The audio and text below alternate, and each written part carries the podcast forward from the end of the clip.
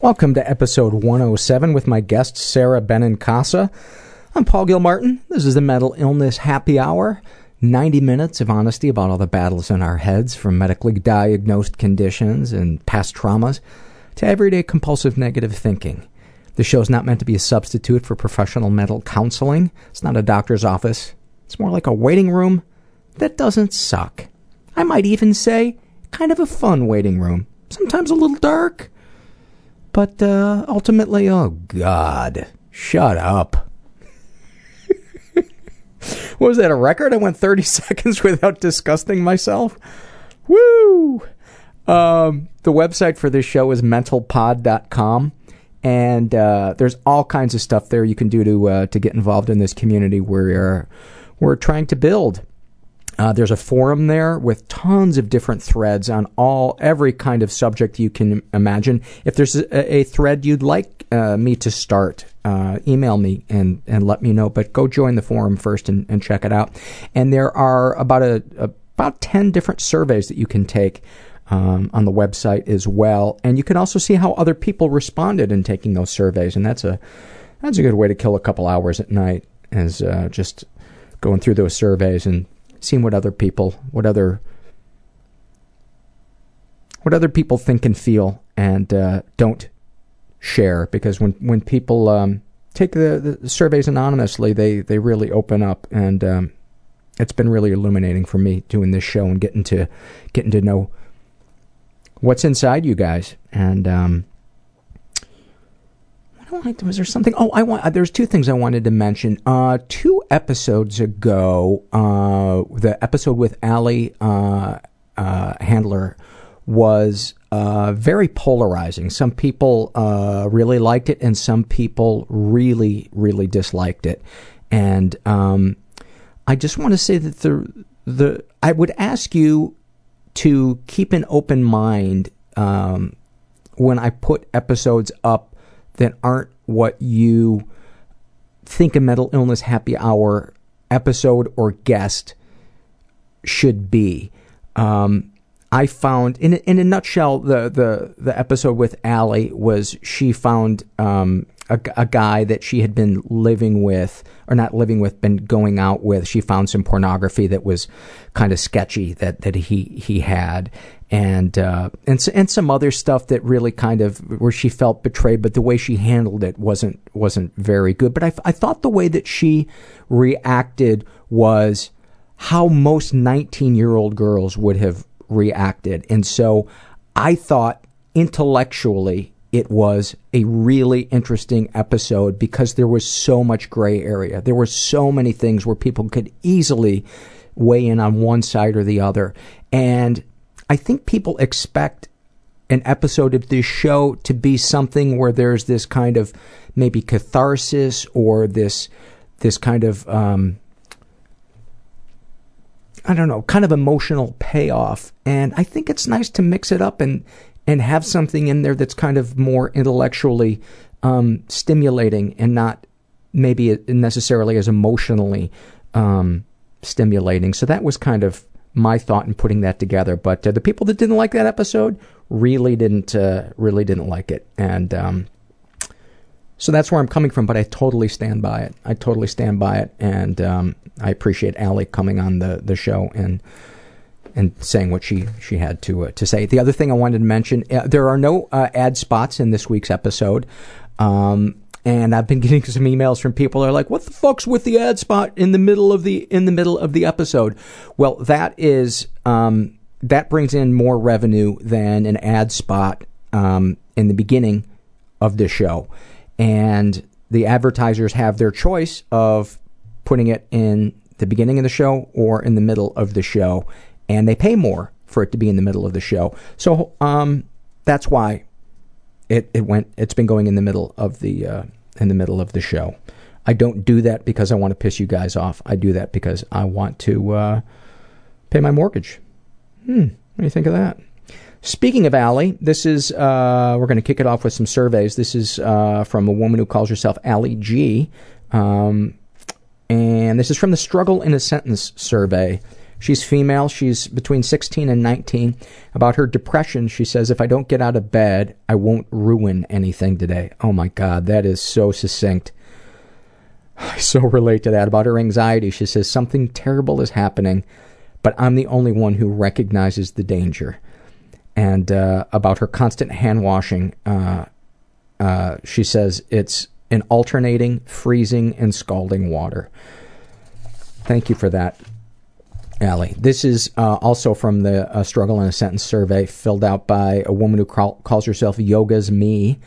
She is in her 20s. About her depression, she says, like I'm viewing the world through dried contact lenses, unable to react quickly or make sound judgments.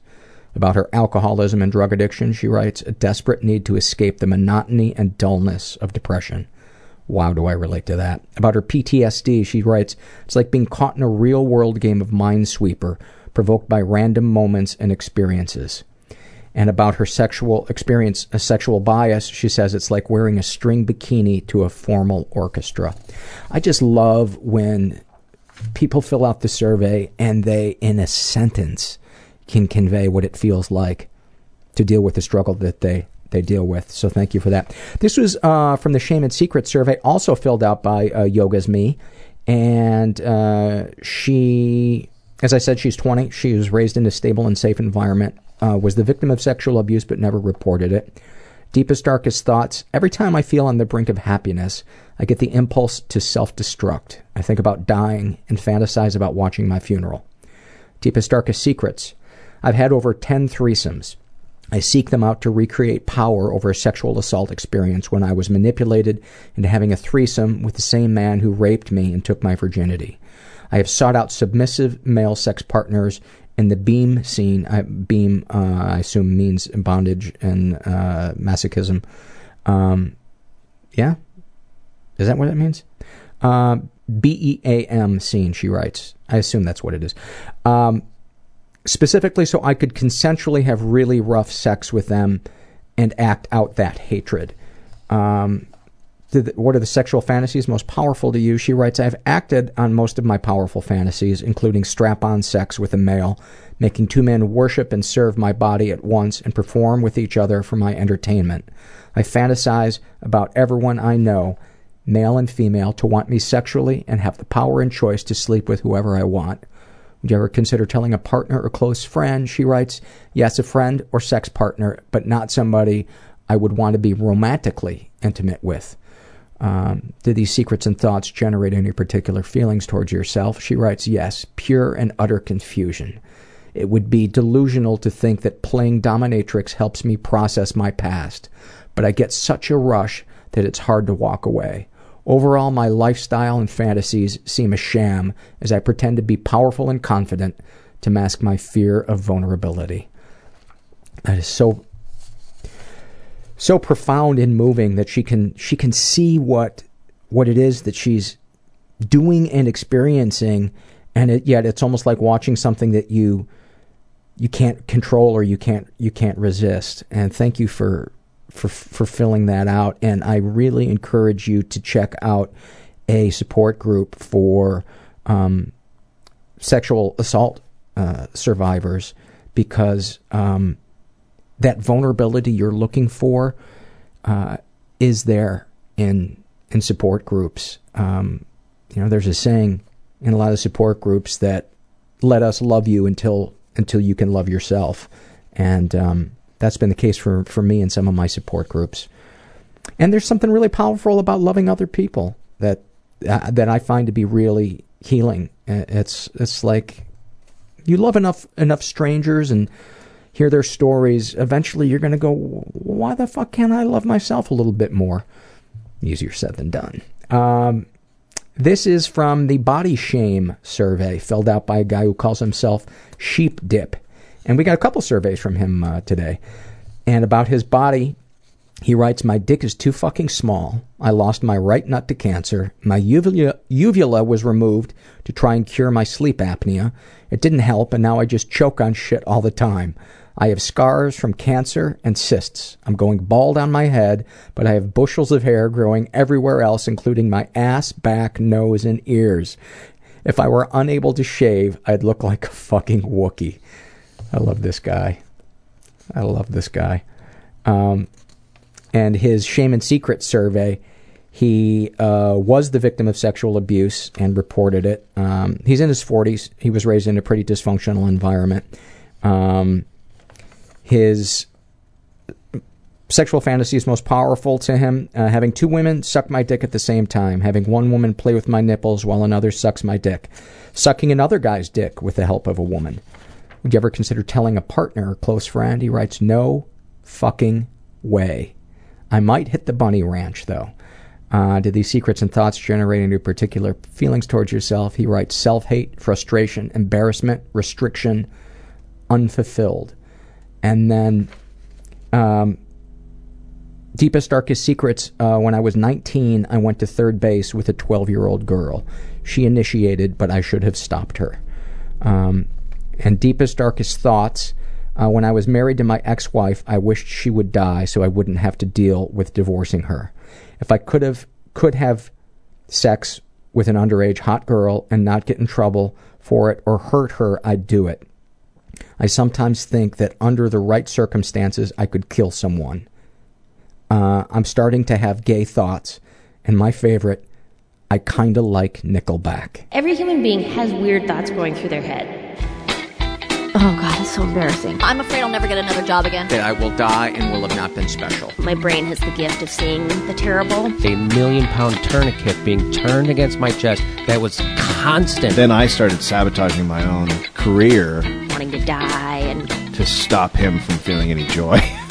That is Very uncomfortable in my own body. I ended up becoming a male prostitute. And what I became was an animal. they took away my shoelaces. I became chaos. Like it hurts. I just want to go. I just want to leave. You have no idea what a small part of your life this is. you go to a support group, it's like creating a family that you didn't have.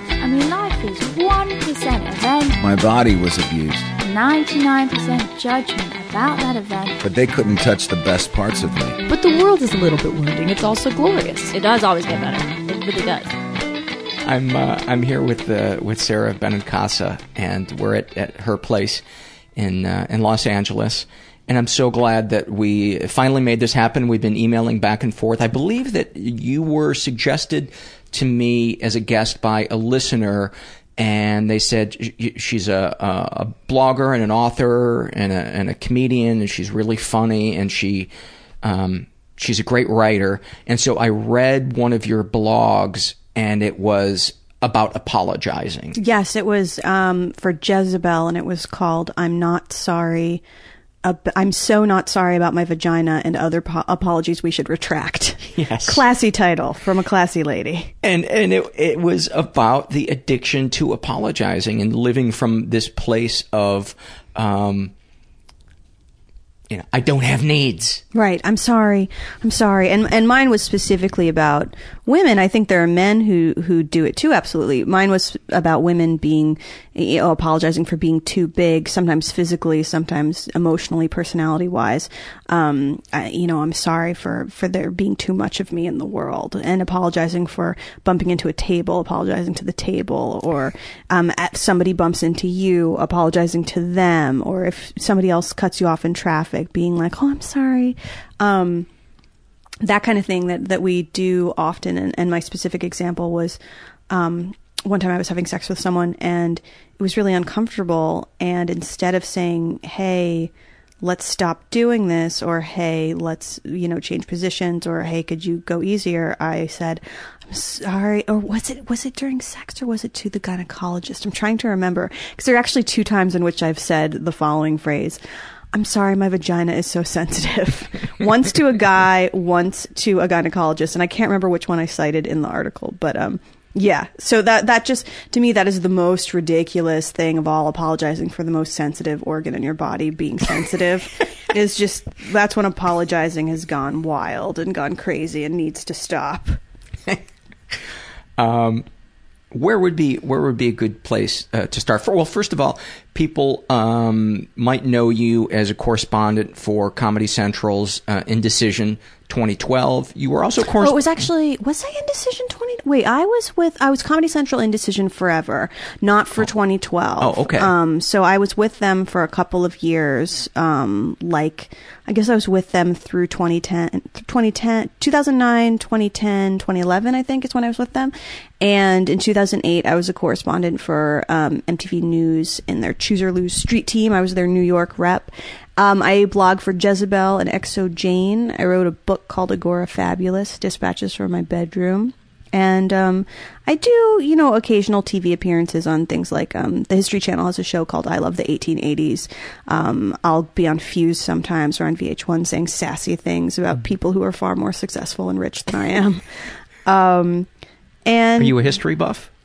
I am not a history buff, but I have to say that working on this project made me learn more about history. Like, did you know, for example, that the world's first bulletproof vest was invented by a priest in Chicago, and it consisted of a layer of metal that was sandwiched between pieces of silk and Really? it was yeah and it was um it was designed for he promoted it all over the world. And actually i believe that um, archduke franz ferdinand of serbia i think was wearing it when he was murdered which set off the World War One. Right, but he was wearing it on his person, on his body, and not on his face. And I think he was shot in the head. so that didn't really work out. That's at least that's my understanding from the History Channel. I may have mangled it, but I think that's what happened. So, um, so yeah, I got to learn weird stuff like that. Yeah. I learned that the Pony Express was a crazy failure. It only lasted about a year and a half, and it was a terrible failure. It was overpriced and and wasn't reliable. Um, They forgot to book ponies. yeah, they forgot to book ponies, which is a problem. The, they just had oxen. It was, it was Huge. awkward. Huge oversight. Awkward oversight. I would like to say also that right now I am dealing with something that is um, I took my Prozac without enough water, so I have that sort of. Um, do you take medication? I do. So you know when you get that, you just get it stuck in the throat. Do you want to go get some water? Oh no, I'm actually enjoying it. It's kind of entertaining me. I'm like, where's this going to go? I don't know. You know, I, I don't. It's going to stay there. I Does know. Paul what's know the. Heimlich maneuver? Yeah, like maybe I'll die of happiness from this Prozac. That would be if you had to give somebody a Heimlich maneuver for a Prozac pill. That might be the tiniest projectile ever forced out of somebody. yes, absolutely. It'd I, be almost kind of cute. it would be sort of adorable. Like, there's my selective serotonin reuptake inhibitor just flying across the room. I take Prozac and Abilify, and um, so the Abilify I took earlier, and then I, I just like conveniently forgot about the Prozac, which is ridiculous. I take it every single day of my life. Abilify sounds like something that somebody would do in a court proceeding, Yes. doesn't it? Yeah. Uh, Your I forgot Honor, I'd like to abilify this note.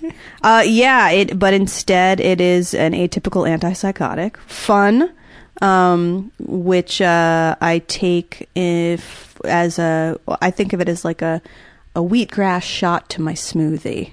It's like a little booster to. It's prescribed at higher doses for um, bipolar and for schizophrenia, but at lower doses, it is used to be a, a fun piano accompaniment to Prozac, or not Prozac specifically. Uh, I think to SSRIs. I'm not sure about other antidepressants, but um, it, it's used sometimes in combination. So, what have you have you ever been diagnosed with uh, a thing? Sure, yeah. Um, depression, agoraphobia, and uh, panic attacks. Do does agoraphobia fall underneath the umbrella of panic attacks, or is it a separate thing? It falls underneath the umbrella of anxiety disorders. It's an anxiety disorder in the same way that like post traumatic stress disorder is is I believe considered part of the general anxiety disorder family. I think. I'm not positive, but I'm pretty sure. It's just a more elaborate like sort of I don't know, it's sort of like if a panic attack is like a bare bones stage production of Hamlet, agoraphobia has a lot of bells and whistles and like chandeliers descending from the ceiling Yeah. and, and lights going off. It's just it's just a little flashier, you know, because you're it's a little weirder because you're um, you're afraid of something specific, which is generally speaking, it's travel or being in public. It's the Versace of mood disorders. Exactly. Yes, it is the Versace of mood disorders. It's just, it's very specific. It's expensive. Some- My Abilify is very expensive. Um, Some people wear it well. Other people look ridiculous with Right. agoraphobia. Exactly. I like to think I am wearing it well and that I've made it work for me by conning people into paying me money to hear me talk about it. Um, I travel to colleges and talk about uh, mental health awareness a lot, so that's that's fun. I that must be really like very that. gratifying. It's great. It's really great. And there are always kids who stay afterwards and want to talk privately. And, you know, sometimes they're kids who are wearing their weirdness on the outside. And so they've got, you know, like I have tattoos and they've got tattoos and piercings and they, you know, have dyed their hair weird colors and have odd fingernails. And then sometimes it's just these very student council, you know, upright citizens looking kids and then sometimes it'll occasionally I'll get like a football player or a hockey star or um and so it's a real nice it's a real interesting mix. Definitely a lot of the LGBTQ kids will stay and talk or or of the kids that stay a lot of times they're LGBT affiliated but um but sometimes it's just like Johnny American football player and that actually I actually like that the most because those are the kids who I think are less likely to talk about it. Like if you're in an LGBTQ awareness group, um, you're already talking about feelings and you're already talking about differences and, and hardship. If you're a, you know, stereotypical good looking jock dude, probably your bros aren't talking to you much about your depression or your anxiety or your mother's depression or anxiety. The, and the other thing that I think that is important about that too, about people like that coming forward, is it helps dispel the myth that if you're good looking and you're successful, that you can't be unhappy Right. It, it or popular. You know that popularity is an antidote to depression or loneliness. Exactly. That you can suffer from. I mean, I knew a kid in high school who was like captain of the football team and um, he was at a different school than me but he was the captain of the football team and he was most likely to succeed and best looking and had a full football scholarship and he killed himself when we were seniors. And um, i remember that at be at 18 that really struck me because i had bought into the lie that we're fed which is that if you have a if you have a high social status, you won't be sad. If you're surrounded by people at all times, you'll never be lonely. And that clearly was not true for him. And it, it I remember it really affected me so deeply. I still think about him all the time. Um, because he it made the papers and and we were in the New York metro area so it made the New York papers it made the Philly papers because everyone was so baffled that this good looking really good looking really successful kid had killed himself and, and done it in a really spectacular way. He set himself on fire. What? yeah in his parents uh, or his grandmother's bathroom. He like went he got filled a Gatorade bottle up with gasoline while everybody was asleep and he drank some of it and then poured the rest on himself and he lit himself on fire. And this was like a kid who I knew from this academic summer camp that was run by the state of New Jersey that was for people with good grades and who did student council and you know a lot of type A popular you know Tracy Glick from Election type. That was Yeah. a Flick. Tracy Flick was that her name for Election? Reese Witherspoon? Reese Witherspoon. Yeah. Um, type. Great movie. people. Yeah, it's awesome, and it was a lot of those types who were all thrown together. You know, I've heard it said that the manner in which people kill themselves says a lot. Yeah. Um, like, for instance, I had a, a- a female friend who shot herself with a large caliber handgun, and uh, the psychiatrist or whatever was saying that that it, it, it's unusual for women to use guns on themselves, and that shows an extra kind of degree of self self hatred. I can't imagine what somebody drinking gasoline and lighting themselves on fire what that says about the the amount of self hatred they they were in. Oh yeah, the level of pain and, and, and the belief perhaps that one needed to be purified in some way by fire, that one deserved the punishment of that incredible pain, um, is is something that has baffled me to this day. That I've always wanted to get to the bottom of and I've never quite known how. I've always wanted to just find out like what what is the reason. But you know, he took those reasons with him probably.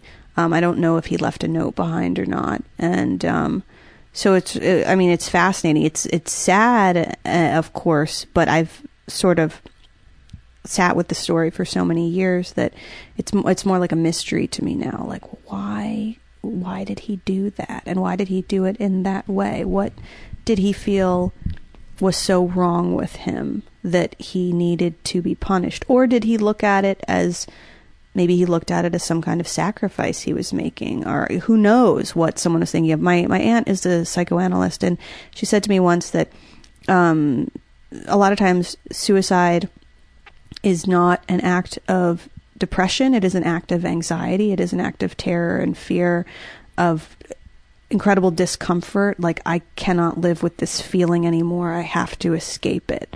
And um, so i wonder you know where he was where he was mentally at that time So you would say it's it's more of a not I'm I'm hopeless. It's more of I'm cornered and it's closing in on me. I think uh, it's sort of like um, she said that sometimes the the act is not just I'm so sad, like you know, like people stereotypically think I'm just sad. I'm just going to end it. It's like holy shit, I feel terrible. Maybe I feel sad. I feel different things, but there's like a panic to it. Like, and this is never going to get better. So for some people, it's like I don't know. I was listening to um, National Public Radio, as I do as a good liberal, and um, they were talking to someone who's an expert in suicide, and it was saying that there sometimes is a very, especially in adolescence, there's a very short period of time between when someone has an idea to commit suicide and when they make the attempt. Sometimes it's just a few minutes in adolescence. And one way that in Great Britain they lowered the the suicide rate um, was really simple, which was that they changed the packaging of a particular drug that was very popular um, and used in, on overdoses a lot. And instead of putting the pills all in a bottle, they um, had them put in blister packs so that it was harder to take them all at once. So what Hmm. they wanted to experiment with was to see if having to take the like so many extra steps of just pushing out these pills if that extra time would make people rethink it and apparently deaths by that form of suicide went down quite dramatically Wow. um, which is w- with that particular drug because it was just it was the it was more difficult to do it Yeah. Amazing. yeah Well, where would be a good place to to start with with your story? Um, you want to talk about your childhood, your family life? Um, I guess a good place to start would be that I started having panic attacks probably when I was about 10 years old. And I, Couldn't handle the double digits, could you? yeah, I was like, this is fucked up. I can't take fifth grade. This is crazy. Um, I uh, I guess it started when I was about ten years old and got worse and worse um, over the years. When I was sixteen, I went on medication, but it really wasn't helpful. It was just sort of a pill that I swallowed, and I wasn't an educated healthcare consumer, as most 16 year olds are not. And so I didn't realize there were other options for me. And I didn't realize that if I wanted to, I could explore those other options. And, then, and I didn't realize that certain drugs don't work great for certain people. And so I just kept taking this pill because in my head I was like, this is the cure. If I take this and it doesn't work, that means I'm beyond help. And I was always afraid of having to be put in a hospital. I was always very afraid of that. Like they'll, they'll have to take me away. They'll have to put me in a hospital. I'll have to be restrained. That was I was always very afraid. So it was the last house on the block in your in your mind. This that if this pill doesn't work, Yes, this is the only Oh, thing that so can sad. possibly help. Yeah, I just didn't realize that um, that there were other options there, and so I just kept taking it and taking it. It kept not working and not working, except that I was, you know, getting headaches and some side effects from it, sexual side effects at a, you know, at that age. I wasn't having, you know, uh, sex, but I was heavy petting, and um, so we have to find a better a better a better phrase for that. That that phrase, and and I use it too sometimes. But that phrase it. I can just see a guy that came up with that smoking a pipe, wearing a cardigan. Yeah, like heavy petting. I mean, it is more elegant than saying finger blasting, Yes. probably. But finger blasting is more evocative in many Yeah. ways. Um, so I was having trouble with finger blasting, um, and at an age where you know you should really be enjoying that. And um, I was having What was the the, the problem? Was you were achieving too, orgasm was difficult. Oh, I see. Okay, so it was of- kind of dulled. Your sexuality was dulled. It did, and so at, at the age where it's like ripe and going nuts, and um, and were you blaming yourself, or do you know it was a side effect of the pill? Um, I'm pretty sure it was a side effect of the pill because things had been hunky dory for a while, Oh, and then I went on the pill, and it really changed the the the pills that I was on. Um, really changed that for a few years, and actually, um, up until I was 20 years old, or when no, I was 21, when I had a, a real nervous breakdown, um, in college and had to drop out of school. And switched to Prozac, and within weeks, the difference was apparent. I mean, I wasn't having sex at that time, but um, within weeks, the difference was apparent in terms of how I felt physically, how I felt emotionally. Positively. Really, w- a wonderful change. What was the the previous drug? It's Paxil. I took Okay. Paxil, and um, which now you know has a black box warning for um, for use in uh, adolescents. However, uh, the thing about black box warnings is that they sound really scary, but it's just that every time an adverse event or AE takes place, like it has to be reported to the FDA by the drug company. So you get a certain number of them and it's time for among a certain population and it's time for a warning. Um, that doesn't necessarily mean it's going to affect everybody in a negative way or that it, you know, pushed me towards suicidal thoughts or something like that. Um, so I, I mean, I grew up with a dad who works in pharmaceuticals and I worked briefly for Pharmaceutical Executive Magazine. Very exciting. And so, um, so I know a little bit about this stuff. I'm not hugely educated, but I know that just because something has a black box warning or just because one person or two people or three people or even 10 people say, "Oh, I had a bad side effect from this drug," that doesn't mean that the next 100 people are going to. Yeah, that's that's an important distinction. I'm I'm glad you made that. Yeah, and I don't because I don't want to demonize that drug. It didn't work for me, but it's worked great for some other people. Oh yeah, I've been on drugs that I was miserable on, dry mouth and you know anxious and sweaty palms and just didn't work for me. And then another drug will work and a friend of mine will have had terrible reaction Oh, to yeah. the drug that works for me. They'll be. I mean, I have female friends who have had horrible reactions to um, oral contraceptives, where they uh, became suicidal. I've never had that problem with them. Like I just haven't. It just I'm I'm lucky in that way that they don't affect me in that way, or I haven't thus far. Um, so different people react differently to the same drugs, even people who seem to have the same symptoms. It's a really inexact science. Um, Yes. pharmaceuticals. Yeah, it really I'm is. still figuring that shit out. And I think that's one of the things that, that makes it such a difficult process for people because when you're depressed, you have difficulty making decisions. Yes. And when things are gray, you avoid gray things and it's easier to just sleep. Yeah, I've been having a tough time the past few days with um, getting deadlines done. I'm a freelance writer, um, and so with executing like stuff on deadline and stuff, it's been tough because I've just been feeling kind of down and not not um, i mean i think it's been triggered by like specific issues it's not that kind of darkness that descends out of nowhere where you're just like oh i feel like shit or that descends seemingly out of nowhere i should say. Um it's the specific things that have been bothering me. But um but yeah it's been hard to like hit those targets. I find that what helps me actually and this is odd i think but a very effective antidepressant booster for me is um iced coffee Really? yeah, I find if I I use I use coffee medicinally. like I don't drink it every day. Um I if I'm having sluggish in that depressed way and I'm having trouble focusing um and I just want to sleep, I'll usually let myself sleep for a little while. I have that luxury because I make my own schedule as a freelancer. But um but iced coffee oftentimes it's um it's the the coldness and the caffeine just get me to a place where suddenly I can focus. And I also will go out among people. I'll go out in a coffee shop or some you know, Starbucks, whatever, or, or a local independent, organic, biodynamic, homegrown coffee shop. Um, like we have here in Highland, beautiful Highland Park in the east side of Los Angeles.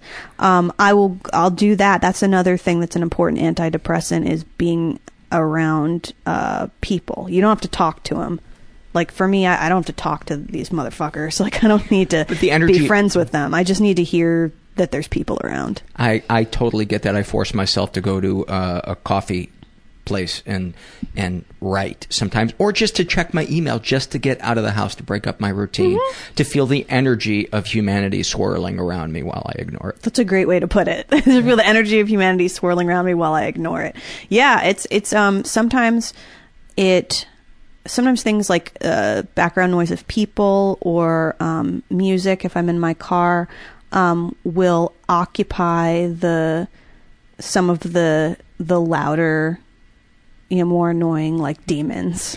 And the, you know, the other thing that I think is is nice about forcing yourself to go do that without, you know, saying I'm going to meet somebody here, but I'm just going to go there, is then you might have a chance encounter with a stranger, and you don't have time to sit and obsess about it and get anxious and predict how it's going to go badly. All of a sudden, you're chatting with somebody for five minutes, and then it's done, and you're like, "Oh, that was nice," and you feel like, at least I do, I feel like a little boost from it. Whereas if that person had called and said, "Hey, let's meet for coffee," I would have ruminated about it, and oh, you know, I should be doing this, and then you're just kind of open to that when you when you go there just to be among the among the flow. The option is there to integrate if you want to, and if you don't feel like it, you don't have to. Yeah, it's and it's and it's a good feeling when you see someone you know and you like and it's a surprise when you've been in this place where you've been isolated and you've made yourself go out of the house. It's like a nice surprise when you see someone you know and and they recognize you and there's something about being recognized, being acknowledged as existing, as it, that sort of affirms your value in a sense. It affirms your presence as a human being, and that's so valuable because when you're depressed, you can feel like you're disappearing and like you, do. just aren't there and you don't matter. That feeling of invisibility, and and it's almost sometimes like when people will address you and say your name, you're almost kind of shocked that people can see you. So, you started having panic attacks when you were ten. Um, then you finally found a med that worked when you were in your 20s, you said? 21, yeah. I had a nervous breakdown and descended pretty deep into agoraphobia. Um, Was this during college? during college. Because you wrote another blog about that, which I haven't had a chance to read yet. Yeah. But, uh, d- tell me the title of it again.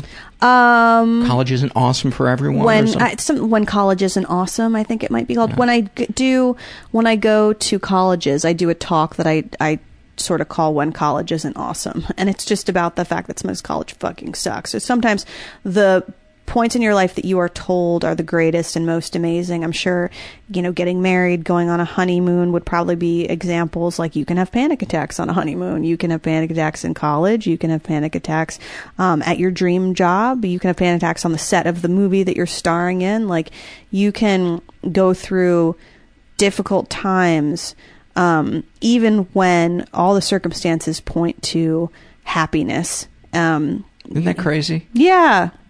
Yeah, and you can find yourself, you know, sobbing uh, and and that's okay. You're not a freak, you're not a weirdo. You're a human being who's going through something tough. Let's get back to your your life and your situation and your anxiety and your your. I, I'm more curious to know about the agoraphobia. We haven't talked about that a lot on this podcast. Um, paint a picture for me. Okay, um so agoraphobia for me at the worst point was me staying in restricting myself largely to one section of my studio apartment in Boston. So just being in uh, I was trying to stay in my bed to the point where I would urinate in bowls and in jars and like hide them under my bed, um, even though no one was coming to look for them. Um, and so that I mean, if I had to like take a shit, I would go to the bathroom. I never got to a place. I never got. I was like, I was like, that's just crazy. I'm never, never get into that place. But um, I wasn't bathing. Uh, I wasn't going out to buy food. I wasn't doing go interacting with Were people. you just starving?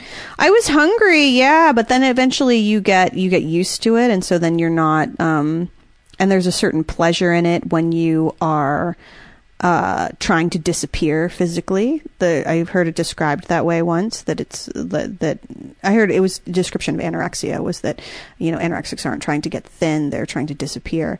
Oh, and, wow. Which I thought was so great that the way that that person put it. And sometimes that's true. And with me, um, it was a relief to get smaller and smaller.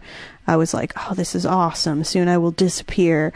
Um, when when you have a fear like i can understand the fear of leaving your apartment. Walk me through the fear of leaving your bed to go pee. Um, is it a fear or is it is it that it just it what does it feel like that is between you and just getting up to pee? I think you just get addicted to the soothing drug that is sleep.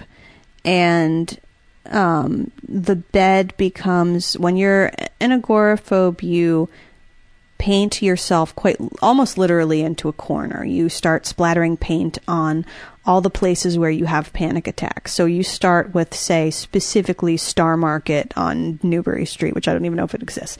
Um, but and then that expands from not just Star Market, but uh, you know, you you're at Whole Foods and you have there was a place called Bread and Circus in Boston back then. You uh, you have a panic attack at the organic grocery store, not just at the standard grocery store. So now you're you're not gonna you decide, you know what, it's not the grocery store I go to, it's all grocery stores. So you sort of paint over them and you can't be there. Um, then you're you go And to a you- record shop. and is this a thing that you are just feeling or is it a thing that you're thinking intellectually or is it both Uh, I think it was unconscious, for, largely unconscious for me. I it's your sort of um, animal child brain is is thinking like something bad happened there, don't go there. Something bad happened there, don't go to places that look like there. Something bad happened there, don't go to any place located near there. So it's not, it becomes, you know, from one store to the entire block to the whole street to a whole town to, you know, whatever. You start to eliminate places that are, um, that you decide are unsafe. So it's like you're listening to your gut, but in the worst way possible because your gut is kind of Is your gut has gone wild. your Gut's gut has gone, gone, wild. Because oftentimes, you know, I say listen to your body, you know what your body is, is is telling you, but obviously that can backfire when it when it comes to something like like well, when it becomes like a tyrant, when you, I think you need to be in balance, and and when you have sort of given up on listening to common sense, and are instead just listening to your base primal animal fears without bringing to bear some logic, then yeah, I think it can be bad. I mean, I think ideally it's in balance. Now, I mean, the listen to your body stuff is great advice, like listening to your gut, trying to feel where in your body you're feeling particular emotion. Like that's all awesome. Um, it's in in this case it was just um, but that's because it's a conscious choice. In in this case, it was just being very unconscious and making choices depending on what my like lizard brain was doing. And when you would, let's say you had a fear of grocery stores and you would, for some reason, have to go into a grocery store, what, describe what you feel in your, in your body and in your, in your mind. Um, I guess a panic attack I describe as the exact inverse of an orgasm. it's like the worst thing that you've ever felt in your life that you don't you t- every moment you wish would stop. Um, and so it's like that. It feels like um, it also feels like the moment before you puke when you're really drunk or, or just sick. The moment before you puke. Um, before you get that relief of throwing up, that really sick moment, Oh, that's what it feels like to me. And it feels like that way emotionally and physically. You just feel such terror and fear and and um, actual nausea and and just blech. Um, so it feels like that. Want to avoid that? I mean, yeah, you have enough of them. I mean, if you're not being treated properly or being treated at all, and you have enough of of those experiences, it's it's. I also say, you know, if every time you left your house, somebody punched you in the stomach, eventually you'd stop leaving your house because you'd real. And, and that was how it became. It was like a, a- it was just a sock to the gut constantly. So I just I had my little area that I could maintain. Um, And were you starting to get those experiences in different parts of your apartment, and that's why you stuck to the bed, or the bed just felt so good compared to the rest of the apartment? Um, I was starting to get really heavy anxiety in other parts of the apartment. It became very safe to just stay in the bed. So really painting myself into a literal corner, just a corner of my room. And I stopped going to class, which does wonders for your GPA. And I stopped socializing, which does wonders for your social life. And so, um, so eventually I really had, like, I would say a full on nervous breakdown and needed to get help. And, um, thankfully, I had a couple of best friends, Catherine and Alexandra, who are still my best friends today, who both of whom, um, you know, real came either came over or talked to me on the phone or something, and, and got out of me that something bad was going on, and called my parents to tell them that they needed to come get me. And so my mom came up and got me one night and brought me home uh, to New Jersey and I started therapy there and then made an aborted and ill-fated te- attempt to go back to college early the next semester and that didn't work out. Um, i kept having panic attacks and so then i was home and home and going through therapy and um, i was home for i guess eight months living in my parents house and eventually working up to leaving the house again to driving again to holding down a job to applying to colleges and then eventually moved to I have a tattoo on my arm of North Carolina and there's a heart over Asheville North Carolina which is where I went to college uh, at a place called Warren Wilson College that's where I ended up um, after dropping out of Emerson College so uh, and I love it very much, which is why I have it permanently tattooed on my arm. Um, so that was a very wonderful, very healing experience being at this this um, being at the next school that I went to. And what do you credit being able to enjoy your second college experience? Uh, drugs and therapy, for sure. Uh, Drugs and therapy before I got there, and drugs and therapy while I was there. Absolutely. And still drugs and therapy? Still, I know- yeah. I, mean, I know you said drugs, but still therapy. hmm yeah, I um, I have a therapist. I have a psychiatrist. I don't have health insurance, so it's expensive. I mean, my Abilify for is um, uh, how much is it? It is four hundred and twenty five dollars a month, and so Wow. yeah, Prozac is like maybe 50 bucks because it's generic. Abilify hasn't gone generic yet. I think it goes generic in like 2014 or something like that. Um, and they can always apply for patent extensions and things to kind of milk their suffering population for as much as they're worth um, and make it harder for people to get it. But um, I don't make, uh, I, I don't meet the income qualifications for Bristol Myers Squibb's, uh, the manufacturer's um, like low cost or no cost program. Yet I don't have enough money to easily cover it. Yet I was denied health insurance by two different companies. Um, I think Aetna Blue and Kaiser Permanente. I think um, be here in California because of my pre-existing condition of uh, depression and anxiety. So I can't afford the pills because I don't have health insurance, but I can't get health insurance because I need the pills. So it's kind of fucked. So I'm waiting for for my um to join the uh, pre pre-existing condition high risk pool under Obamacare, which I'm so excited about. Which is um for me will be April 1st of this year, which is 2013. Sweet. So I'm very excited about that to get my Obamacare. But um, and thank God for it. Um, I, and I can, you know, I can afford it. Um, I have to ask my parents for help sometimes. With you know, they've paid for it a few months. I've paid for it a few months. Um, but it's very helpful. So I keep taking it. So, what what other seminal moments from your from your life would be? Should we touch on? Oh, I guess. Hmm. What was what was uh, home life like as a as a kid? Um, it was tense sometimes. I had a dad who dealt with anxiety and a mom who dealt with depression. I got the double whammy, as my mom will say. I got both. Um, my brother apparently got neither. And he is, however, a psych nurse today.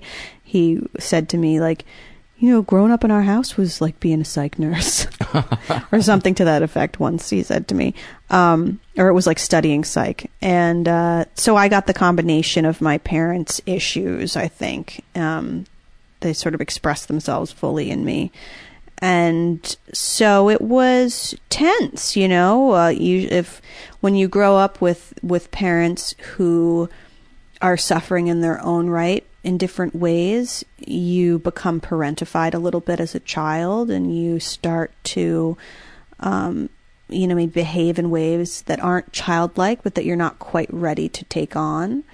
And um, because you're concerned about them and you feel like there's kind of a delicacy with with their situation that you don't want your needs to be too expressed? I think there's that. I think there's also a sense of walking on eggshells because you don't want to disturb the peace when there is peace. I think when you've got two different people um, in your house who are both dealing with mental health issues or emotional issues or what have you, uh, there's a chance that somebody could go off at any moment, that somebody could, you know, flare up at any moment.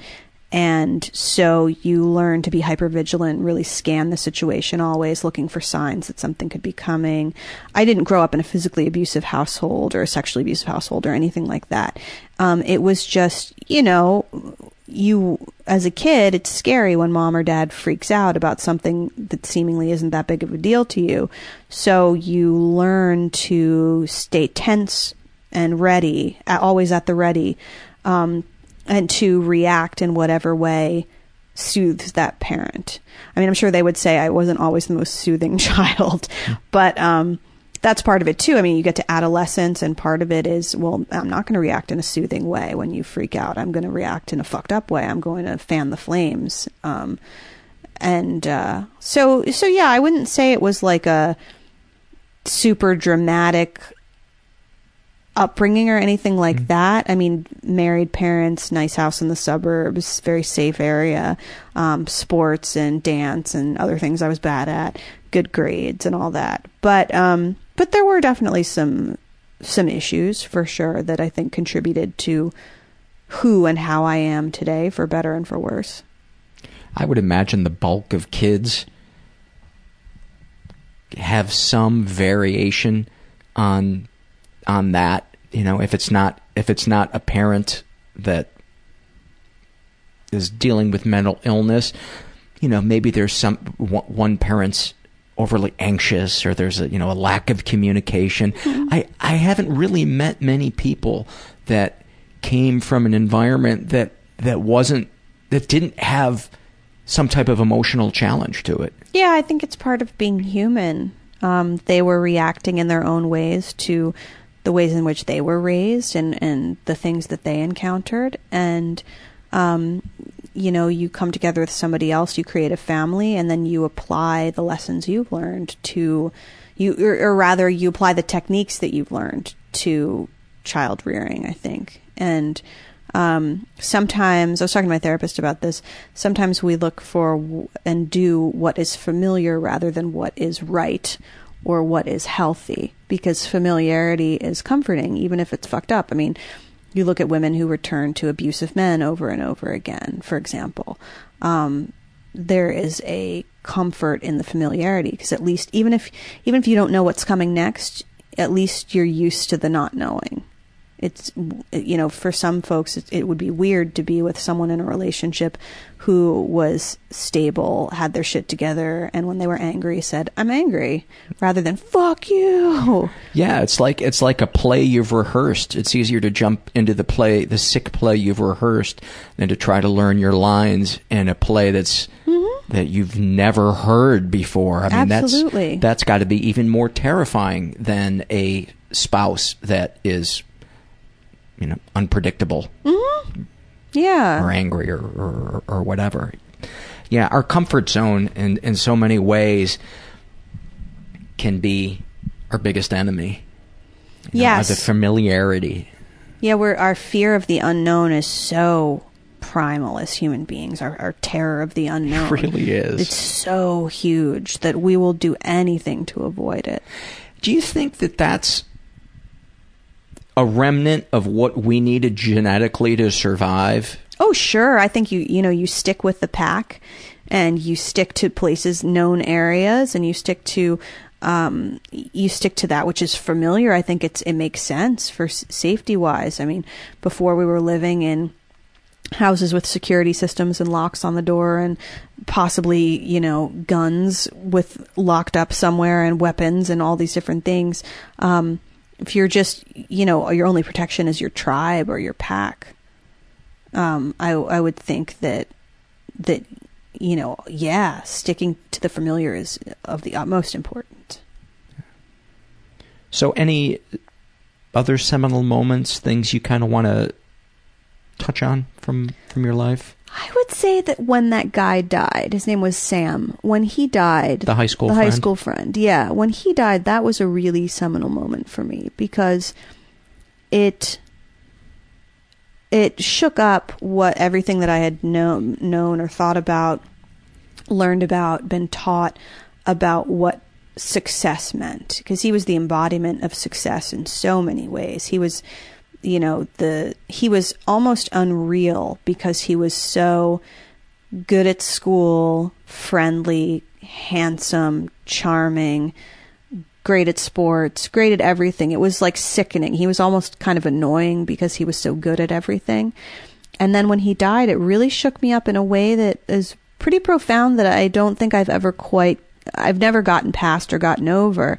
If I could write a book about him and spend time exploring him, his world and the people who knew him, um, I certainly would. I don't think that that's necessarily. I would not assume that would be something that that his family would necessarily be open to in any way, shape, or form.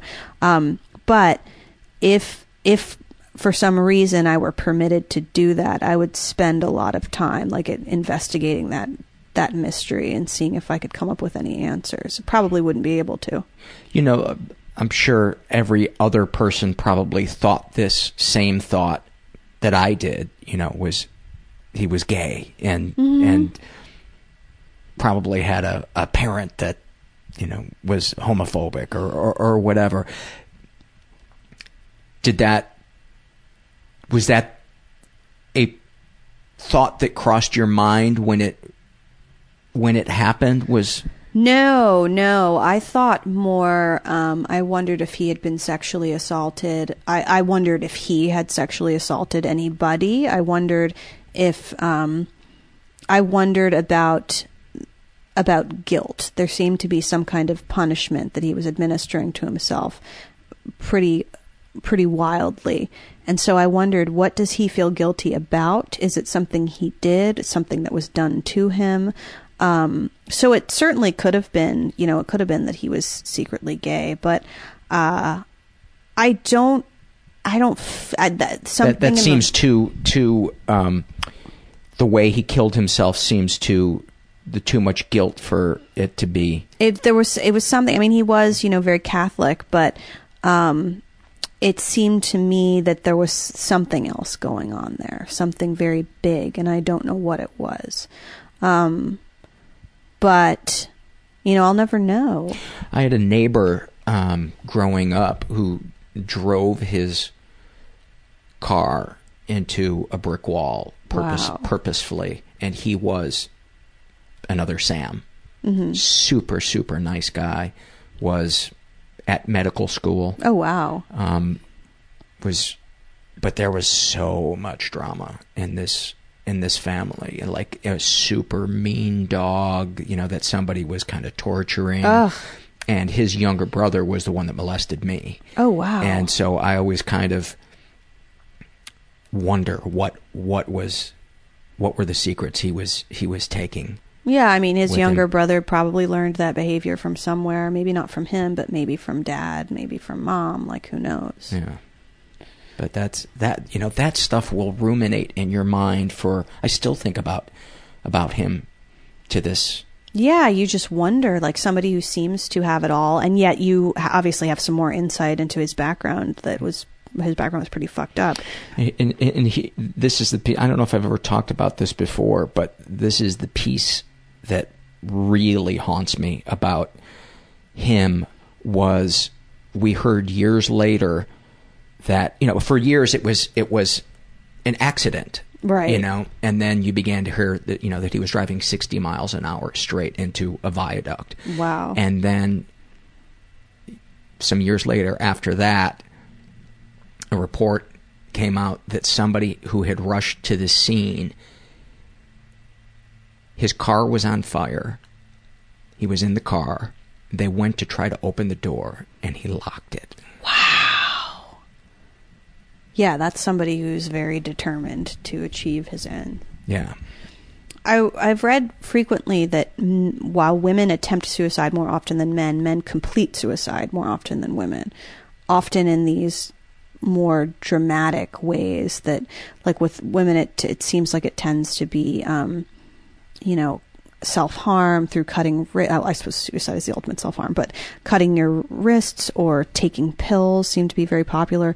Whereas with men, it seems to be hanging yourself, shooting yourself, driving your car into We're something. go-getters. Yeah, you guys know how to We're get doers. you know how to get shit done. you're talkers yeah, we're just blah blah blah blah blah. we make sure the rubber hits the road even if it's around our neck What? Hi-oh.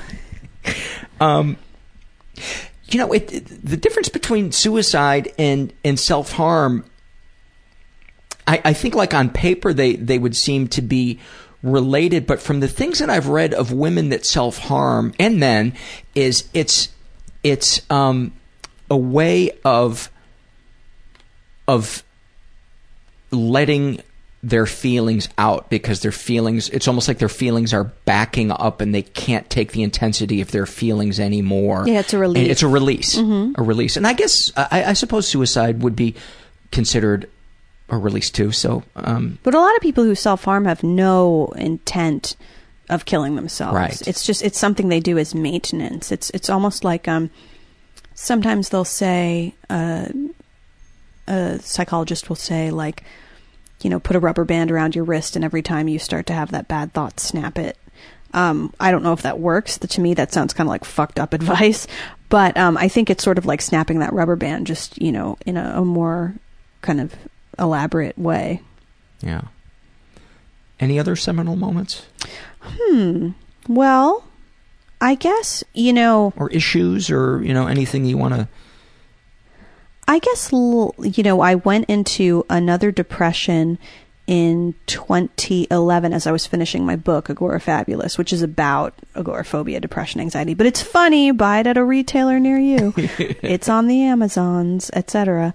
Um, I I went into a depression again, and I had been um, dating this guy who was deployed to Afghanistan. Who was he was a soldier, so there was that, and I just and my book was due, and I just like lost it when he left, and really went into this deep, deep, deep depression, and that's when I started taking Abilify along with the Prozac because suddenly the Prozac wasn't cutting it anymore at, at the high dose that I take, and um, so it's I, I guess what that drove home to me is something that I've known for a long time, but it really drove home to me the fact that this is a lifelong struggle, this depression thing, and that this isn't something that's just going to magically disappear one day. It's great to think, oh, well, maybe I'll, you know, one day I won't need medication, but I honestly think I'll be taking something for the rest of my life, and I'm okay with that now. That sort of that time, uh, you know, a year and a half ago, when I got so extraordinarily, you know, depressed again, really g taught me a lesson. And oh, I should add actually that I, I forgot that I had stopped taking medication at all a few months before. So it was like four months before, naturally. Naturally. So like you think, you know, you find out your gentleman caller is getting deployed to Afghanistan and you should be like, yeah, I'm not going to take my drugs anymore. But I had been doing great for 10 years. So I was like, I've been doing great for 10 years. I don't need these drugs anymore. Uh, and then, you know, at, at first you're fine. And then four months later you fall down a hole. So, um, then get climbing back out of the hole involved Prozac and adding on, uh, Abilify to that. So I guess my, my number one takeaway would be don't go off your medication without doctor's supervision. Yeah. America and the rest of the world. Really, even if it's gross and it's causing you bad side effects, call give your doctor a phone. Call first. And consider what the side effects are of not being on medication. Yes. Absolutely. Yeah, I mean Abilify can cause weight gain. I joined Weight Watchers. It helps. And, you know, that it there are things that you can do to um, offset the different side some of the different side effects. Uh, I started taking mirtazapine because I, I needed just an a, an extra. The other ones I was doing weren't completely cutting it anymore, and it started working great. But I put on 15 pounds because one of the side effects is weight gain, and I was thrilled when it stopped working because I was like, yes, now I can get off it and and find something else. But uh, Hooray! yeah, it's uh, that that you know the weight gain, man. That Oh, it's a pain in the ass. The weight, and I feel bad for people who are bipolar or schizophrenic who are taking drugs at higher doses. Um, from what I understand, particularly people with bipolar will just gain weight. But it's like I heard Carrie Fisher talking about it, and she was just like, "Yeah, I gained the weight so I could raise my kid and like not fucking die." So that's why I don't look like I did in a gold bikini anymore. Sorry, she did her great. I saw her live doing wishful drinking, um, which was wonderful and uh, that made that show made a great impression on me. Go see Wishful Drinking, everyone. Go rent it. It is delightful. Anything else you want to touch on? No, I think I'm good. I think I'm. Uh, I think I'm good. This has been really nice. Thank you.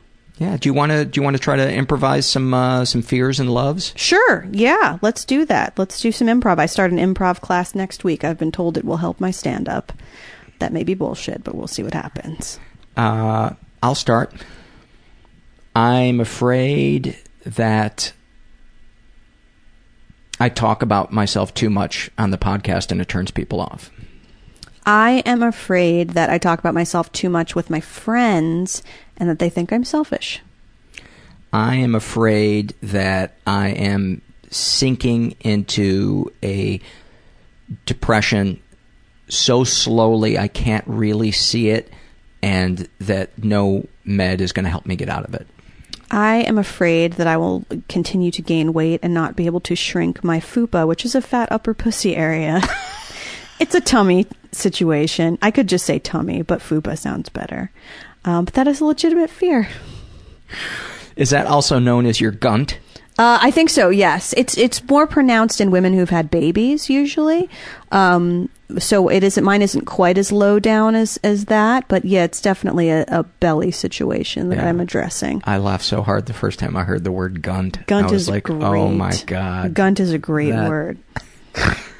Um, I am afraid of the. I'm afraid of the sound I'm going to make when I pee in your bathroom as soon as we stop recording. I've had to pee for the last 20 minutes, and I'm afraid it's going to sound like Niagara Falls in there. That's totally fine. Let me just reassure you that uh, you know you heard me pee. That's fine. We, I didn't. Oh, you I know you didn't. went in to pee, but I didn't hear anything. Well, I probably won't hear you pee either. Right. So I, I am afraid. What am I afraid of? There's so many fucking things I'm afraid of. Um, I am afraid of getting into a car accident on the freeway in Los Angeles, uh, and I envision it all the time. I picture that happening often. Do you picture you hitting someone else or them hitting you, or you don't really picture the, the details of it? I don't really. I picture both. I don't really picture the details. Usually, I'm, I guess I'm more afraid of hitting. I am afraid of hitting a person who is walking because then I would definitely be at fault. Whereas if it's two cars, you know, maybe it's their fault, maybe it's my fault. I've got a chance. Um, yes, so I'm afraid of that. I'm afraid of getting into a car accident. Really, anywhere. I'm afraid that I think I stick up for my needs, but I'm really doing a half-ass job of it and don't know it. I am afraid of catheters. I'm afraid of giving birth for many reasons. One of which is that apparently, when you are in the hospital and pregnant, you get a catheter, which just sounds like the worst thing I've ever heard of in my life. Um, that's something I think about like pretty frequently. Uh, I, I had a guest who had to. She was hospitalized, and they had to put a catheter uh, in her. And I don't. I don't even understand where a catheter goes. I've had it And- once before. It goes inside. Well, it goes inside the urethra. Right, but I, I can't even I can't even picture like with a guy I can understand, oh, there's the pee hole. That's Mhm. where it goes in, but I can't even um Oh, it just goes in our lady pee hole. I've had one once before, which is why I fear it so much because it Yeah. was so fucking painful. I mean clearly ladies have to have a pee hole. Yeah, girls pee. pee has to come out of somewhere, but um it We have like a bunch of holes. it's very complicated. I want you to put that on your headstone. I will put that on my headstone. We have like a bunch of holes. Sara Benincasa. I was five minutes away from having to get a catheter put in uh, when I had a hernia operation about uh, 20 years ago, and because I there was a lot of swelling, and Mhm. so uh, the pee wasn't coming out, and they're like, "All right, you got five more minutes to pee," and I have never felt such pressure to pee in my life, and there was just like a little drip came out, and I was like, I Yes, felt like I did it! Oh my god! Because just the thought of a tube going up there. Um, It feels bad. I've had what's called a cystoscopy, I think is what it's called, where they pump, they they put a little. This is going to give everybody panic attacks. They um they there's a little camera, a little tiny bitty camera uh, on the end of a uh, catheter. They and they feed it up into your business so they can take a peek around. And um, it's deflated, right? So the catheter is deflated. They they feed it in there, and then they uh, they inflate it and they pump dye in from the outside Oh my to see. And so you've got all these cameras in your junk and on you, and um, they pump dye in from the outside. I'm sure it's called something else. Um, and uh, to see how full your bladder can get, and if any of the dye shoots back up to your kidneys, because they wanted to see if I had urinary reflux. So anyway, uh, th- there was no. Um, Are you sure you're not thinking of the St. Patrick's Day parade? oh yes, the luck of the Irish. It's delightful. So it. Uh, I don't want to. Apparently, some people get catheters and don't give a fuck, and it's fine. Maybe like you get some numbing agent, or or you just don't care. So I don't want to freak everybody out about catheters because I've talked to plenty of people who are like, yeah, it's no big deal, whatever. But for me, uh, my experience with it was traumatic. That was probably a seminal moment in my life when I was 15. That was a traumatic experience that has forever haunted me.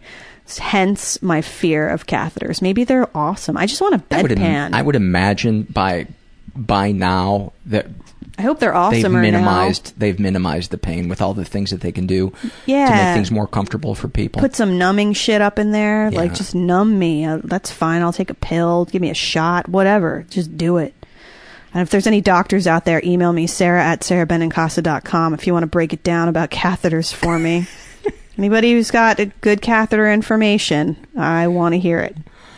Maybe we should start a catheter podcast. Yeah, it'll just be called, uh, it'll be called the podcast.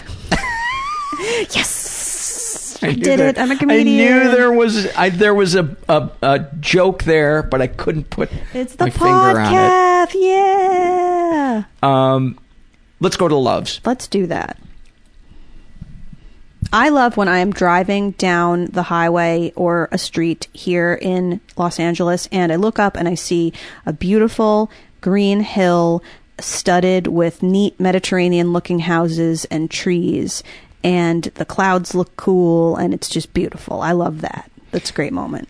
I love the unapologetic vulnerability and optimism in the voice of the singer of the Plain White T's on the song Rhythm of Love. Have you ever heard that song? Hmm. It is that- the most beautiful, sweet song. Uh, if I ever do this this show live, it's it's the song that I, I want to play at the end of uh, the end of it. It is just it's everything that I want to feel like when I'm feeling good. Mhm. that is the that song is the purest expression of what it feels like to feel love and and peace. That's awesome. I hope they're listening, the Plain White T's, Oh or that someone, if you're friends with them, you should pass on this moment because that would be to an artist. I mean, what a compliment. It's it's such a great song. It's such a great song. Your turn. My turn. Um, let's see. Um, hmm. I love taking naps with cats. I, I love taking naps with my dogs, but that's not going to be mine because that's too much like yours. um, I love that I was able to fix my bandsaw without having to pay someone to come do it, even though it was a huge fucking pain in the ass, and I had tremendous anxiety um, about not being able to do it. I love that I was able to fix it. I love the house that we're in. I love this little bungalow that I found on Airbnb.com. Um, I, it is a very peaceful, loving, good place in which I feel good and safe. Even though at night I still fear, back to fear, I still fear getting assaulted and attacked. Um, generally speaking, I feel very good and safe in this place, so I love this place. Um, I love meeting funny people who know when to put their funny aside and be real and vulnerable and talk about stuff that might be embarrassing like you like you Oh, thank you. I love doing that. I love putting aside the funny uh, and talking about serious stuff once in a while, which is probably more than once in a while, actually. But that's really gratifying because I, I think that when our clowns uh, get serious, it makes more of an impression on us than when our, you know, serious folks get serious. It's not as much, you know, if, if some jokester gets serious, it feels more like the truth than if some um, kind of dour person mm-hmm. tells you something. yeah that makes sense i love a potato pancake that is just the perfect amount of crispy and crunchy and it's got the perfect amount of salt and ketchup on it I love naps. I love naps. They can be used for ill or for good, but I do love a good nap. I love the feeling after I get up from a nap and I have a, a cup of green tea and the cloud that was over me before I took the nap has not only lifted, but now I got a little bit of a caffeine buzz and I'm kind of excited about life. That's awesome. Yeah, I think that's probably the the thing that I love about iced coffee and creativity is that when you push past the resistance to creating and get into the flow, I love that. When you're excited about it, and sometimes iced coffee helps. Sweet. Well, um, I say we go out on that one. iced coffee and good times here in, in rainy rainy Los Angeles today. I also love a, a, I love kind of a cloudy, rainy day in Southern I- California. Oh, it's the best. It's the best. Well, Sara, uh, thank you so much for, for being a guest and being so uh, so open and honest. And uh, as I mentioned before, people can go to your website, sarabenincasa.com. It's B E N I N C A S A. Very good. I'm And, uh, impressed. and go buy her book, uh, Agorafabulous, um, Dispatches from My Bedroom. yeah, and follow me on Twitter. It's at Sara J Benincasa. The J is for Juliana, in case anyone was wondering. Thank you so much for having me on. Well, I really, really appreciated her uh, her being a guest, and I got so much out of uh, so much out of talking to her. Many thanks to uh, to Sara Benincasa. Um, before I take it out with uh, some surveys, want to remind you guys uh, I'm going to be in Portland, April 18th through the 21st. Um, and uh, we're going to be doing a live mental illness happy hour show. I don't know the the date or time yet, but I will you, let you know as things get get going. And here's an idea that I have. I don't know what venue we could do it in yet, but in addition to the to the live show, I'm thinking I would love to bring a pile of surveys. I've I've got a, a, pile of surveys printed out to to my left that is about a half a foot tall. I would love to bring a pile of surveys up there plug a couple of mics in and just have listeners drop by and sift through the pile and pick out surveys that they relate to or that triggers something in them that they want to talk about and uh, just have them kind of um, chat on the mic for for a few minutes. Have people kind of come in and and go out and do that for a for a couple of hours. Um, let me know if that if that sounds fun to you guys. I, I've already got about 15 people that I've been corresponding with that live up in Portland that I want to um, connect with uh, in in one way or another, either as a guest or go grab a cup of coffee or something. Hopefully, we're we're going to do some type of, of listener hangout when uh, when I'm up there, and I'm really looking forward to it. Um, what else did I want to share? Uh, oh, there are a couple of different ways to uh, support this show if you feel so inclined. You can support it financially by going to the website, mentalpod.com, making either a one time PayPal donation or my favorite, the recurring monthly donation.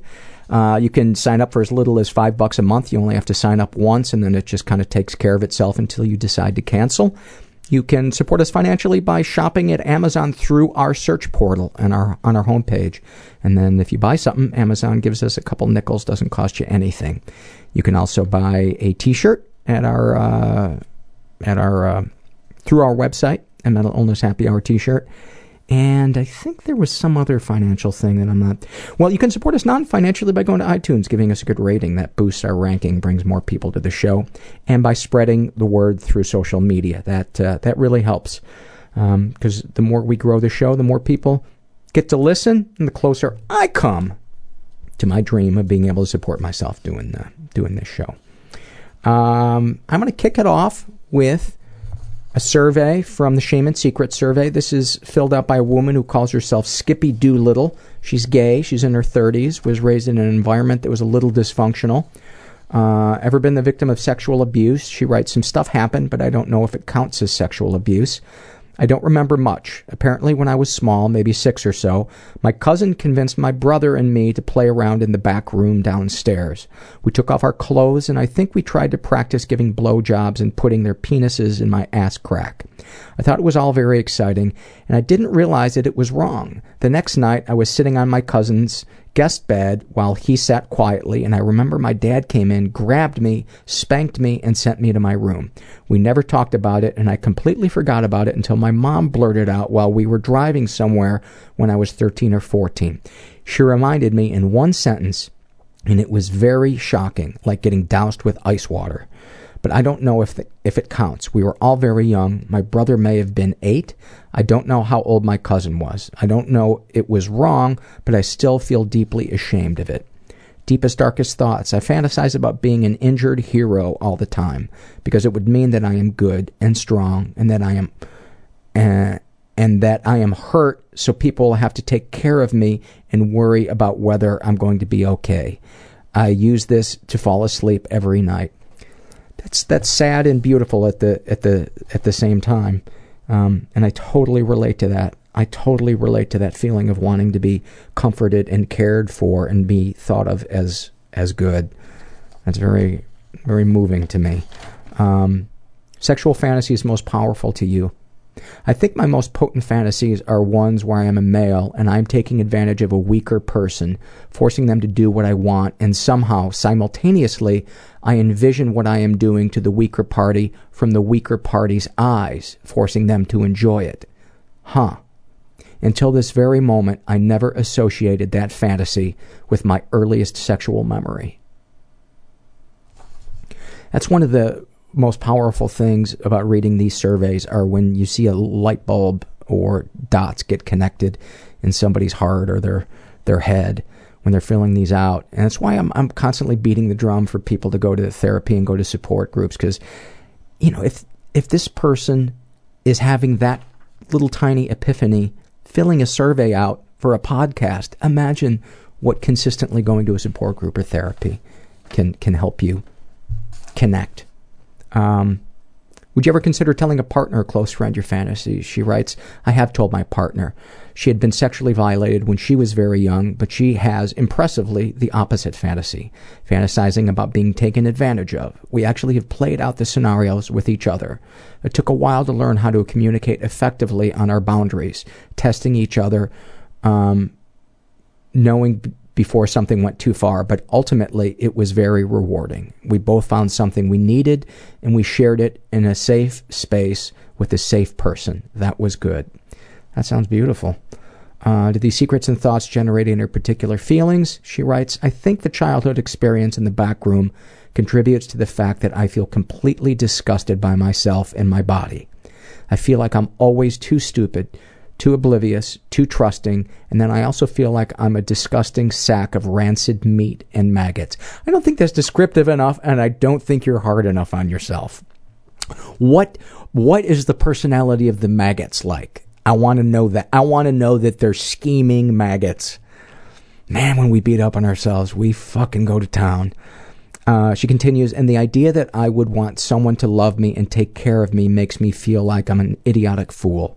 I don't deserve it. I'm horrible and disgusting. Repeating words, but it's how I feel. Oh, I just want to send you a big hug.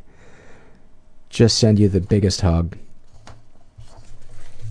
I'm glad I don't have to pay for these hugs that I send out because I'd be uh, I'd be wearing a barrel. This is from a very uh, this is one of the more obscure surveys. I think we've only had like 25 people fill this one out, but this one's kind of very. Um, this survey is kind of near and dear to my heart just because of stuff that I've I've gone through and I've always had a thirst for wanting to know does anybody else feel this way? This is the survey called uh, Young Male Abused by Older Female. And um, if any of you, either females uh, who took advantage of, of younger males, and I don't mean, you know, I was, you know, 30 and he was 19, um, please, please go fill this out, male or female. Um, or if it's just something you fantasize about too, please, please go fill it out. Because I'm, I I don't hear enough about this, um, and yet I know that it's not only out there but but prevalent. I think a lot of guys have trouble talking about it because they think if I well if I got a boner, it you know it wasn't abuse. All right, well, that was a long fucking setup. I actually grew. A, I have a, a gray beard now coming in from the setup to that. This, uh, as I said, is from the Young Male Abused by Older Female survey, filled out by a guy who calls himself John. Uh, there's a last name here, but I don't want to read his last name in case he uh, didn't really want to include that. Um, was raised in a pretty dysfunctional environment. Um, has never been sexually abused. Um, and he is a male who fantasizes about sexual situations with a much older female. So this one actually kind of isn't really. Um, this is kind of an aberration in terms of what how people usually fill this survey out, since nothing actually. There was no violation here. But just read the fucking survey, Paul. Sweet mother of God. I'm like Ed Norton setting this thing up, dusting it off with my kerchief um, his fantasy involves uh, him, a male of 24 years old, to be sexually involved with a woman in her 50s. Um, he writes, I was caught masturbating by a woman in her mid 50s when I was 14. The only person I ever told was a friend. I've always felt ashamed of the situation, and I have had masturbatory fantasies about it ever since. Um, he feels regret and shame about the uh, the event. Um, do you feel any damage was done? He writes, I think damage was that the, damage done was natural and out of embarrassment for my sexual behavior. Although sometimes I blamed it on my being overly sexually compulsive. Dude, you were 14. Yeah, if you can, if you can get any time together with your hand off your dick when you're 14, that's a small victory. Um, and then he writes, I do fantasize about sexual relations with women of her age almost daily. It makes me feel incredibly aroused, excited, invigorated, and ashamed. Um, yeah, I find that one interesting, and I and I relate to that. Um, I definitely relate to that. So you're not alone, buddy. This is from the Shame and Secret survey filled out by a woman who calls herself Tracy. She is straight in her 20s, was raised in a stable and safe environment. Never been sexually abused. Deepest, darkest thoughts. I get overly jealous of people's accomplishments and life successes, and am happy when bad things happen to people I don't like. But who doesn't do that? I denounce plastic surgery, but secretly wish I would get some. I could get some. When I'm driving, I sometimes fantasize about just not stopping and disappearing and starting over. Or I'll fantasize about crashing into a tree just to see what would happen. Deepest, darkest secrets. I was raped when I was 12. I never told a soul. I've never said it out loud. I've never even written it down until now. I was too worried about how people would treat me and how much it would upset my family. Oh, Tracy, that breaks my heart. That breaks my heart that you have sat with this pain since you were 12 years old. Please go talk to somebody about that. Doesn't have to be your family, but somebody, a, a mental health professional, a support group. That is too much for maybe I'm maybe I'm exaggerating, but I don't think so. I really don't. You know, I'm not a I'm not a doctor, but I did roast chicken while we showed a John Hughes movie, and I think that qualifies me to make mental health qualifications. Sexual fantasies most powerful to you. I've often fantasized about lesbian sex, three ways, or sex in a public place, or as a performance for other people. Um, you know, I'm always interested the the people that that want to um, have sex in front of other people, which is a fantasy of mine as well. It's always either in front of specific people that they know, or like people that they know well, or it's strangers. Just once, I'd like to see somebody who wants to have sex in front of a group of acquaintances. Be, be refreshing. Uh, would you ever consider telling a partner or close friend your fantasies? She writes, yes, but it would take a long time to trust someone enough to tell them. Do these secrets and thoughts generate any particular feelings towards yourself? She writes, not really. I mostly just wish I were more comfortable talking about it. Well, I'm going to say what everybody else is thinking, which is start talking about it. Start talking about it with somebody who is appropriate and safe.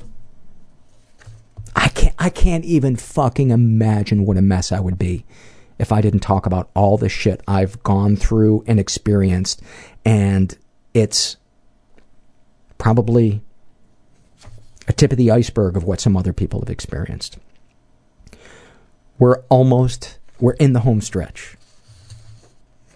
This is an email I want to read from uh, Sheep Dip, and um, he writes, uh, "Dude, I found your pod- podcast at just the right time. It was exactly what I needed. Thank you. I listen to at least one episode each day. For the past five years, I've been a total dick to my wife. I thought she was the problem. Turns out she was, but so was I. Once I finally accepted that I couldn't do it anymore without help, the dark gray cloud started to lift. I'm as close to an atheist as you can get, but I think this must be how it feels for born again Christians when they, quote, give their burden to God and let Him carry them for a while. The simple act of telling my wife that if she didn't give me a fucking break, I was going to literally step in front of a bus changed everything. She heard me for once, and I start and started to give me the break I needed. That got me to schedule appointments with a psychiatrist and a psychologist, and next thing I know, boom, I stumble across your podcast and learn that, just as you say, I am not fucking alone. I'm not nuts. I'm just human. And my problems are problems only because I denied them as problems. Like many of your listeners, I shy away from the spiritual stuff you often talk about. I don't believe in the bearded man in the sky or the Bible, but one morning I sat on the edge of my bed with my hands out to my sides, my palms up and my eyes closed. I thought about the universe, stars, nebulas, galaxies, the Higgs boson, dark matter, etc. I allowed myself to reach out and connect to it. I didn't expect an answer, but I allowed myself to accept that I am a part of all of that, and I was before I was born and will be after I die in one form or another. It helped. A few days later, I was getting ready to leave for work. I walked past my bedroom and heard one of my daughter's toys talking in the room. Don't freak out, it's a battery operated toy that's supposed to talk.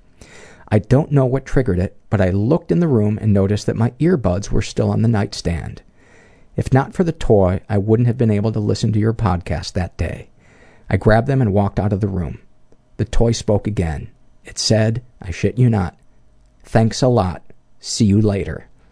I laughed and said to it and the universe, Thank you too.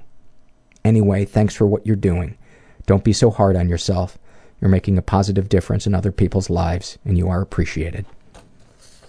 Thank you, Sheep Dip. And I want to end on his happy moments memory. And he writes, My mother would sit in the sunlit in the sunlight near the sliding glass door and lay my head in her lap. She would clean my ears and my face and then run her fingers through my hair, always tugging gently but firmly when she reached the ends. It was the safest I've ever felt in my entire life. I never felt more relaxed. I have to tell you, of all the happy moments I've ever read on this show, that one really moves me. I shared that with my therapist on uh, on Monday, that, that memory, and then I just started crying. If you're a parent, that is what your kids want. Yeah, they want nice tennis shoes and stuff like that, but they want moments like that.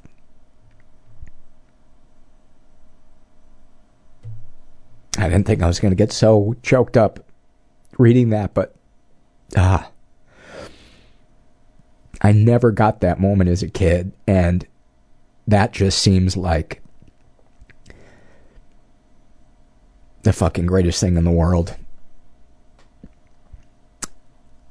So thank you for sharing your pain and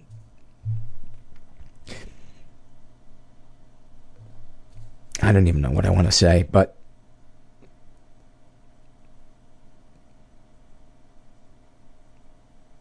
that that that opened up something in me when I read that. It's like that's what I want. And I think at night when I feel that hole in my chest and I start looking at porn or distracting myself with something else, I think that, that there's some type of comfort that I want that is really deep down that. And I asked my wife for that uh, uh, after I came home from um, from the therapist, and um, so funny because I, as I've shared, my my my wife is nurturing in many ways, but with physical affection, it's it's doesn't necessarily come naturally to her, and that's probably why I picked her. But I was literally like going, okay, now would you stroke my head? Okay, now would you tell me nice things? Would you tell me why you loved me? And then I just started to cry, and I guess that's what vulnerability is. That's what that's what we really crave, and I did. I felt such a sense of peace after that. So it's nice to know. It's nice to know that there are people that can can give that to us when we feel that that emptiness come up and I know we also got to be able to give it to ourselves. That nobody else can fulfill it, fill us up. But um, thank you for sharing that moment because I guess what I'm trying to say is it made me realize that that is what my soul was craving was that moment, and I was able to go to my wife and um, have have her mechanically try to recreate it. I'm kidding. I'm kidding. Um, ah thank you guys for listening. I, I hope I hope that last ten minutes made sense because I don't want to go back and and re-edit um, that. It feels a little rambly, but um, I know rambly has probably never turned you guys off. You'd rather have it be honest and, and rambly than um, cold and calculated. So if you're out there and you're struggling, I hope you heard something in the last uh, hour and a half, two hours that um, helps you realize that you're not alone and that there there is hope. We just gotta be willing to ask for help and connect to another human being. And uh, you're not alone. Thanks for listening.